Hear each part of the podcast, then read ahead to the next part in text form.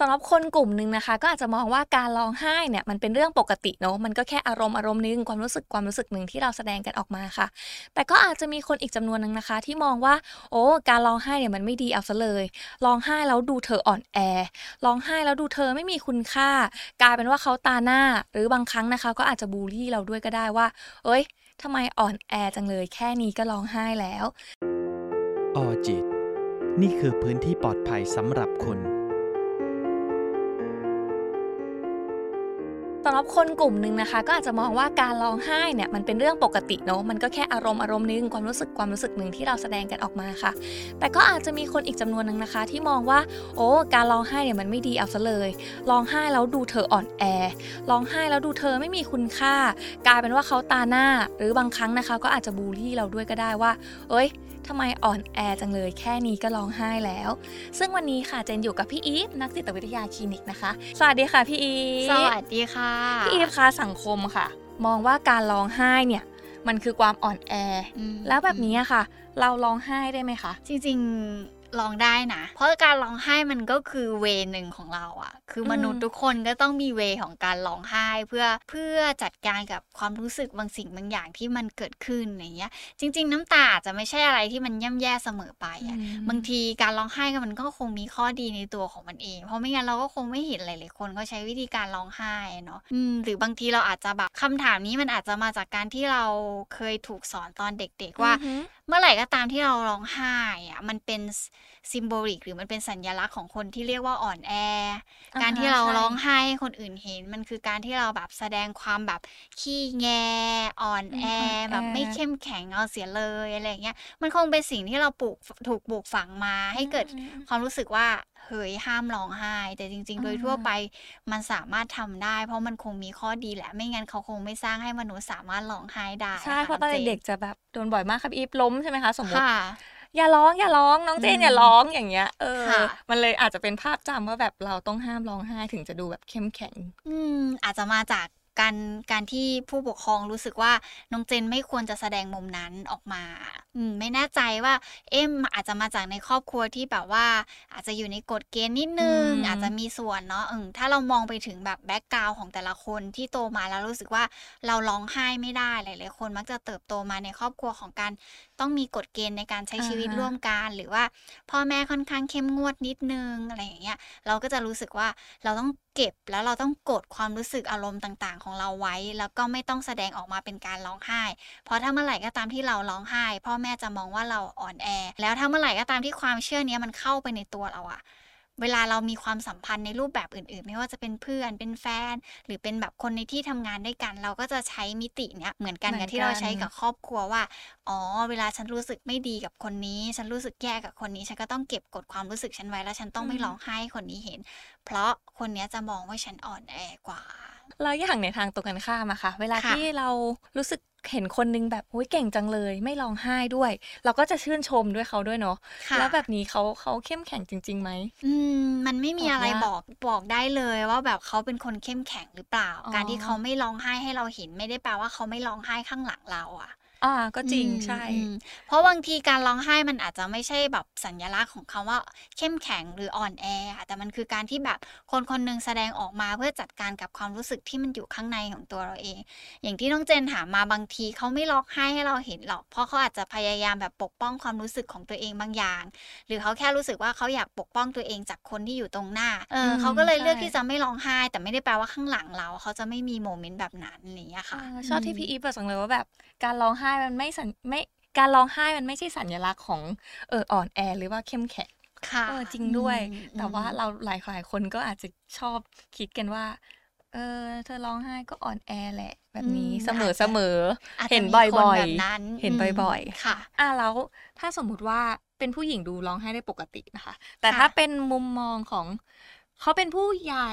เขาเป็นผู้ชายด้วยนะแล้วเขาก็เหมือนดูเป็นผู้นำครอบครัวแบบนี้ค่ะร้องไห้ได้ไหมอ่ะอยากให้มองแบบนี้มากกว่าว่าชายกับหญิงมีสิทธิเท่าเทียมกันเออใช่ใช่ใช่ไหมคะไม่ว่าเรื่องอะไรก็ตามชายและหญิงมีสิทธิเท่าเทียมกันโดยเฉพาะในยุคปัจจุบันน่ะการเรียกร้องสิทธิอ่ะมันมันเกิดขึ้นกับทุกอย่างทุกเพศทุกวัยรวมไปถึงแบบมีการแบบมีมีเพศทางเลือกเขาก็จะมีการเรียกร้องสิทธิตรงนี้แต่มันไม่ได้แปลว่าเขาเป็นผู้ชาย รือเขาเป็นเพศทางเลือกหรือเขาเป็นผู้ใหญ่แล้วมีการงานทำแล้วเขาจะไม่สามารถร้องไห้ได้แล้วยิ่งถ้ามันมาเกิดกับคนที่เป็นผู้ใหญ่กับคนที่เป็นผู้ชายแล้วมันอาจจะเป็นตัวบ่งบอกเราก็ได้ว่าเฮ้ยมันคงเป็นสัญญาณอะไรบางอย่างหนึ่งที่มันเกิดขึ้นกับเขาจนทำให้เขารู้สึกว่าเขาอยากร้องไห้มันออกมาจังเลยอะไรอย่างเงี้ยค่ะเพราะฉะนั้นนะคะผู้ชายก็ร้องไห้ได้ไม่เป็นไรเพราะเราเท่าเทียมกันใช่ผู้ชายร้องไห้ได้แล้วยิ่งผู้ชายร้องไห้มันอาจจะเป็นแบบตัวบอกเราว่ามันเกิดอะไรขึ้นเนาะแบบบางคนผู้ชายอกหักบางคนก็ร้องไห้แต่อาจจะไม่ได้ร้องให้คนอื่นเห็นบางทีเขาอาจจะมีพื้นที่ของเขาพื้นที่ปลอดภัยของเขาในการที่เขาแบบแสดงความรู้สึกตรงนั้นของเขาออกมาหรือบางคนเขารู้สึกอยู่ในสภาวะกดดันอย่างเงี้ยผู้ชายยิ่งจะมีความกดดันบางอย่างเนอในความคาดหวังของสังคมหรืออะไรก็ตามแต่เวลาที่เขารู้สึกกดดันมากๆผู้ชายหลายคนก็ร้องไห้ไม่จำเป็นต้องเสียใจอย่างเดียวใช่ค่ะเพราะหรือหรือบางทีเขาอยู่ในภาวะของการสูญเสียความผิดหวังจากความคาดหวังจากตัวเองความคาดหวังที่ที่คนอื่นมีมาที่เขาอะไรเงี้ยบางทีเขาก็แสดงออกมาเป็นการร้องไห้ได้เหมือนกันในการจัดการอารมณ์เหล่านั้นของเขาค่ะอืมงั้นเพราะฉะนั้นการร้องไห้มันอาจจะไม่ได้เกิดจากการเสียใจอย่างเดียวเพราะว่าเจนเคยเห็นว่าแบบบางคนน่ะโกรธกำมือกำมือแน่นเลยแล้วก็ร้องไห้ไปด้วยแสดงว่ามันมีหลายสาเหตุที่มันสามารถทำให้เราร้องไห้ได้ใช่ไหมคะอ่าใช่เพราะว่าจริงๆแล้วการร้องไห้อะอย่างที่แบบบอกไปเลยว่าแบบมันคือการที่แบบเราพยายามสมดุลความรู้สึกข้างในจิตใจเราอ่ะมันไม่ได้อาจจะไม่ได้เกิดกับการที่แบบเราร้องไห้เพราะเราเศร้าแต่มันอาจจะมาจากการที่แบบโกรธมากๆแล้วมันรู้สึกตึงเครียดอยู่ข้างในบางทีเราก็แบบไม่รู้จะทำยังไงสิ่งเดียวที่เราทำได้คือร้องไห้หรือแม้กระทั่งเวลาที่เราอยู่ในภาวะแบบอารมณ์ที่มันเป็นความสุขแต่มันตื้นตันใจจังเลยมันรู้สึกแบบฟูจังเลยในหัวใจบางคนก็ร้องไห้หรือบางคนแบบเกิดความแบบคาดหวังบางอย่างแล้วมันผิดหวังลงมาเขาก็ร้องไห้ได้หรือแม้กระทั่งคนที่นอนดูซีรีส์อยู่ค่ะเออใช่แล้วเขารู้สึกว่าเขาอินจังเลยอยากจะเป็นแบบนางเอกในซีรีส์เป็นพระเอกในซีรีส์จังเลยแล้วเขารู้สึกอินกับโมเมนต์ตรงนั้นของเขาเขาก็ร้องไห้ได้เหมือนกันนะคะอืมอืมใช่เพราะว่าเห็นหลายๆคนเลยตัวเองก็เป็นด้วยอังคณาก็เป็นดูซีรีส์แล้วร้องไห้อินอินเข้าไปอยู่ในโลกของซีรีส์เป็นแบบนั้นคิดว่าตัวเองเป็นนางเอกอยู่อยู่ในจินตนาการแล้วถ้าสมมติว่าเราเป็นคนที่ขี้โมโหมีคนบอกเลยค่ะโมโหก็ร้องไห้เสียใจก็ร้องไห้แบบที่พี่อีฟบอกเจออะไรนิดอะไรหน่อยก็ร้องไห้เขาก็อาจจะมองว่าคนรอบตัวข้างๆตัวอาจจะมองว่าเฮ้ยอ่อนแอจังเลยแล้วก็อาจจะพูดคำนี้กับเราว่าเอ้ยร้องไห้ทำไมอ่ะเรื่องแค่นี้เองอืมเราจะพูดกับเขายังไงดีเผื่อว่าเขาจะรู้สึกหรือเข้าใจอารมณ์เรามากขึ้นแล้วก็ไม่พูดแบบนี้กับเราจริงๆง่ายมากเลยคือการที่แบบเราบอกว่าสิ่งที่เราแสดงออกอะเรากำลังเผชิญอยู่กับอะไรมันถึงทำให้เรามีการแสดงออกในรูปแบบของการร้องไห้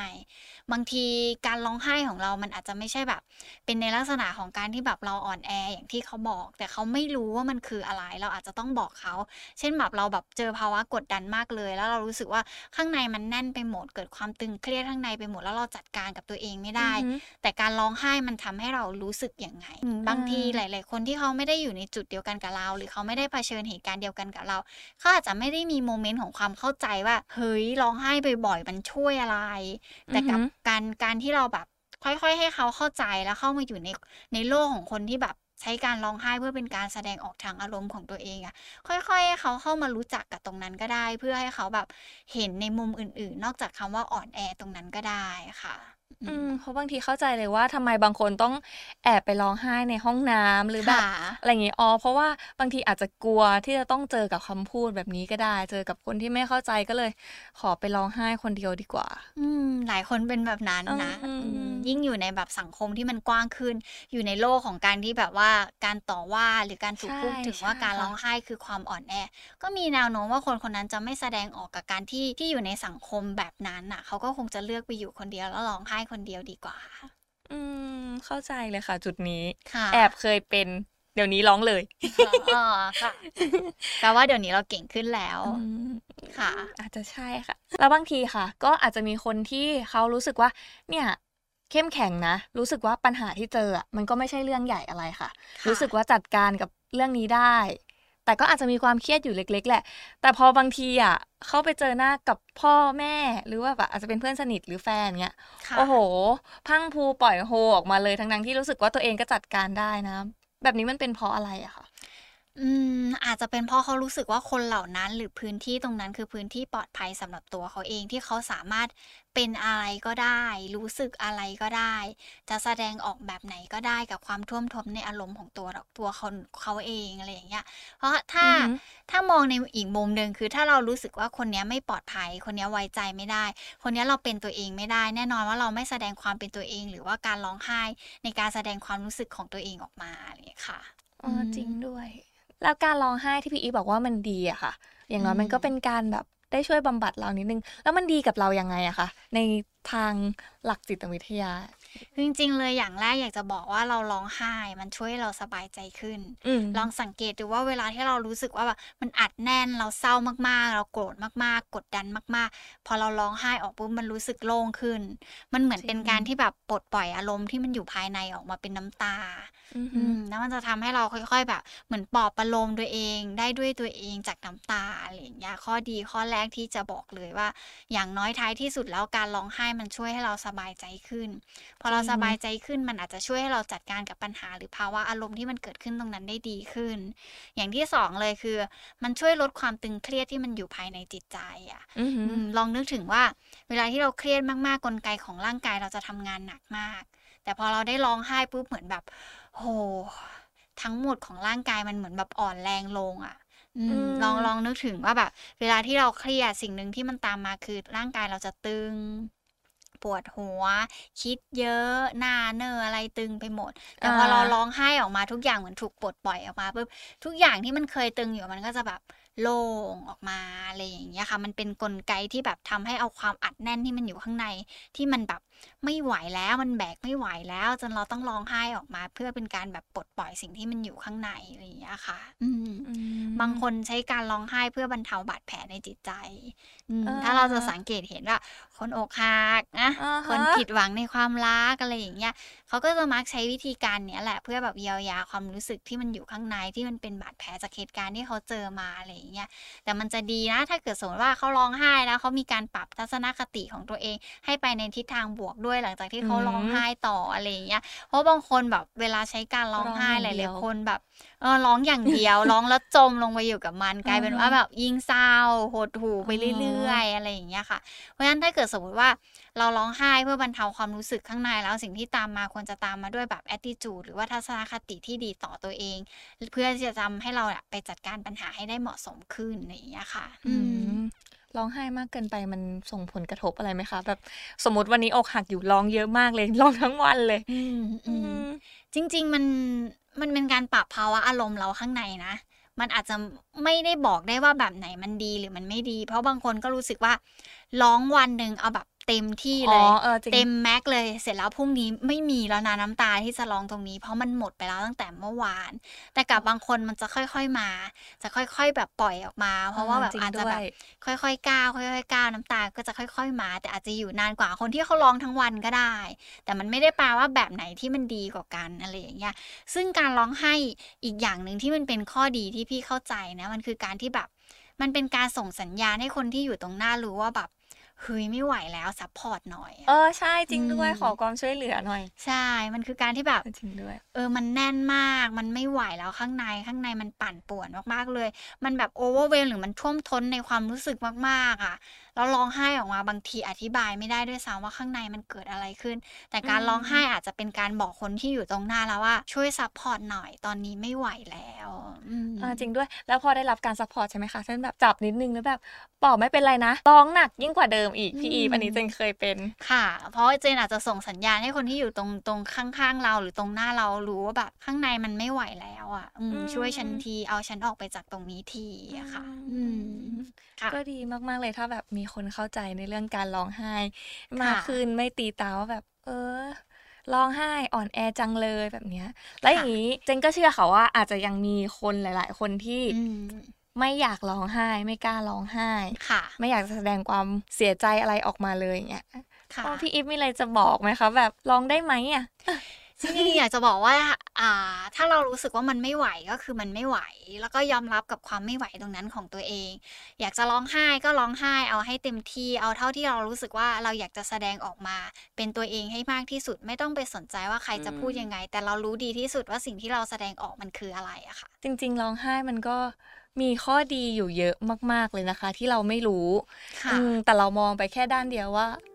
เออร้องไห้ไม่ดีเลยอ่อนแออะไรอย่างเงี้ยค่ะเพราะฉะนั้นนะคะจริงๆแล้วเนี่ยการร้องไห้มันก็มีข้อดีอยู่มากมายเลยทีเดียวมันไม่ได้บอกว่าเราเป็นคนอ่อนแอเนาะไม่ว่าจะเป็นผู้ชายผู้หญิงผู้ใหญ่หรือว่าวัยเด็กค่ะก็สามารถร้องไห้ได้ทั้งนั้นเพราะว่าจริงๆแล้วอะค่ะการร้องไห้เนาะมันไม่ใช่สัญลักษณ์ว่าเราเป็นคนอ่อนแอหรือว่าเราเป็นคนเข้มแข็งแต่มันคือวิธีจัดการสภาวะสมดุลจิตใจของเราให้เรารู้สึกดีขึ้นค่ะเราพบกับเจนแล้วก็พี่อีฟใหม่นี้ครั้งถัดไปนะคะสำหรับวันนี้สวัสดีค่ะออจิตนี่คือพื้นที่ปลอดภัยสำหรับคุณ